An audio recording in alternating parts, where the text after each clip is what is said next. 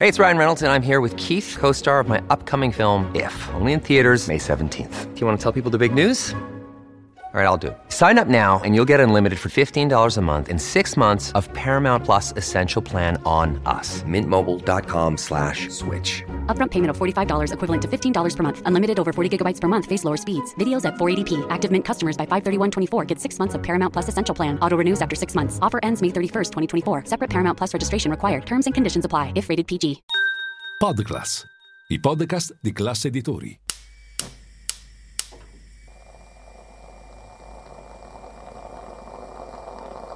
Buongiorno dal gruppo Classe Editori.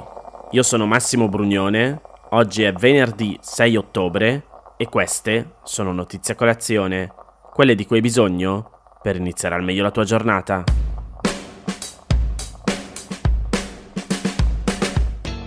Settembre è stato il settembre più caldo di sempre a livello globale e per di più con un margine straordinario di differenza rispetto agli anni passati.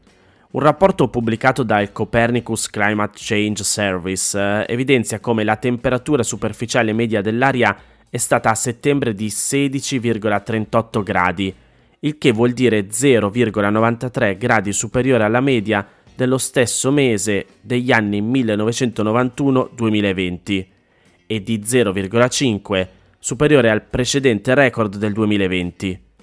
Il rapporto afferma che si è trattato del mese più caldo anomalo registrato dal 1940 ad oggi e circa 1,75 gradi più caldo della media dei mesi di settembre del periodo preindustriale, quello che va dal 1850 al 1900. Copernicus ha studiato anche la temperatura superficiale dei mari.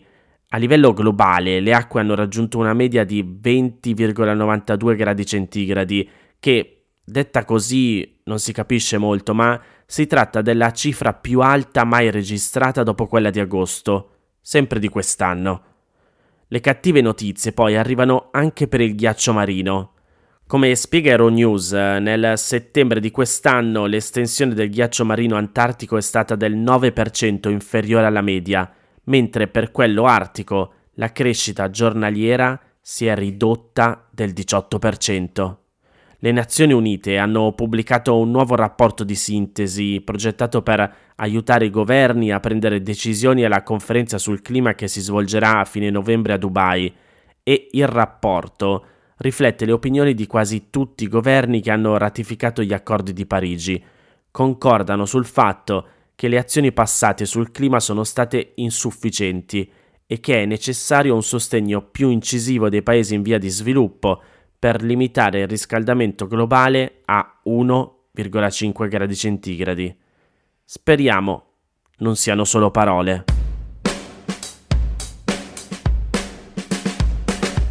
Ieri in redazione abbiamo commentato la notizia che vi sto per dare così. Gli eredi Berlusconi bypassano il fisco e non pagano la tassa di successione.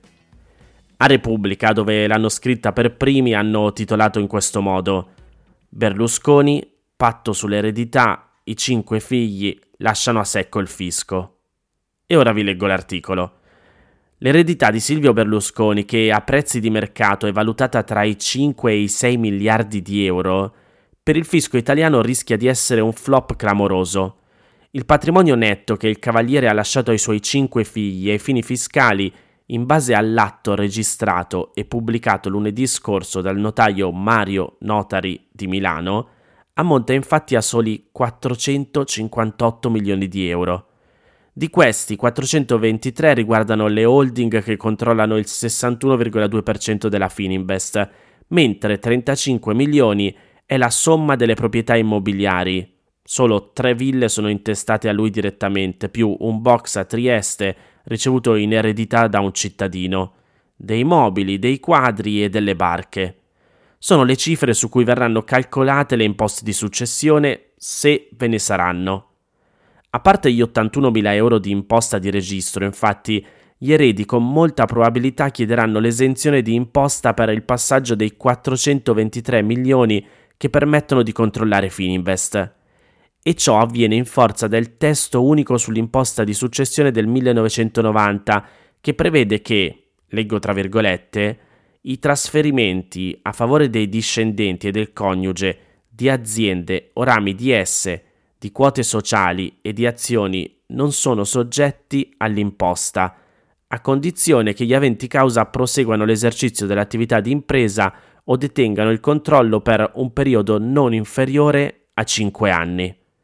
Insomma, una ghiotta opportunità, tanto è vero che al punto 5 dell'accordo tra di loro, leggo di nuovo tra virgolette, gli eredi si obbligano reciprocamente, altresì, a non alienare le quote di alcun cespite compreso nel relictum per il termine di 5 anni dall'apertura della successione e quindi sino al 12 giugno 2028.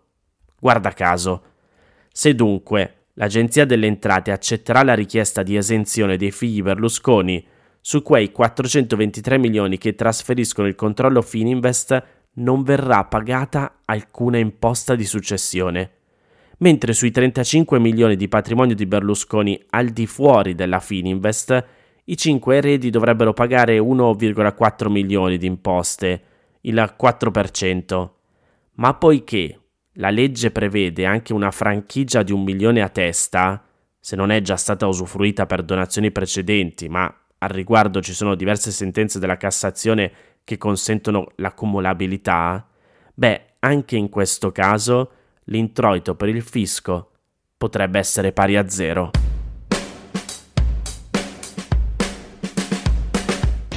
Il TAR del Lazio ha bloccato il decreto del governo Meloni entrato in vigore il 22 settembre scorso che equiparava i prodotti a uso orale di cannabidiolo a sostanze stupefacenti.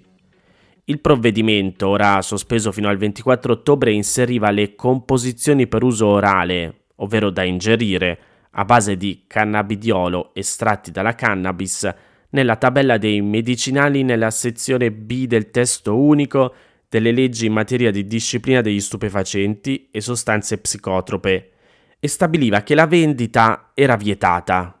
Quei prodotti potevano essere comprati solo in farmacia con ricetta. Da quel momento erano scattati i sequestri delle forze dell'ordine perché anche la detenzione nei punti vendita era diventata illegale, ma il TAR ha accolto la richiesta di sospensione urgente del decreto degli operatori del settore, nella quale si sostiene che non sono arrivati i pareri scientifici necessari, come quello del Consiglio Superiore di Sanità, per stabilire che si tratti di sostanze stupefacenti. Il ricorso inoltre sottolineava come la giurisprudenza comunitaria ha escluso che il CBD possa costituire uno stupefacente, anche in seguito alle posizioni assunte sul tema dall'Organizzazione Mondiale della Sanità. In sintesi, in attesa di decidere se effettivamente quei prodotti possono equipararsi a uno stupefacente e in conseguenza dei gravi danni causati dal blocco delle vendite e dai sequestri della merce, il TAR ha stabilito la sospensione. E dunque per ora i prodotti possono tornare in vendita e non si può procedere a sequestri.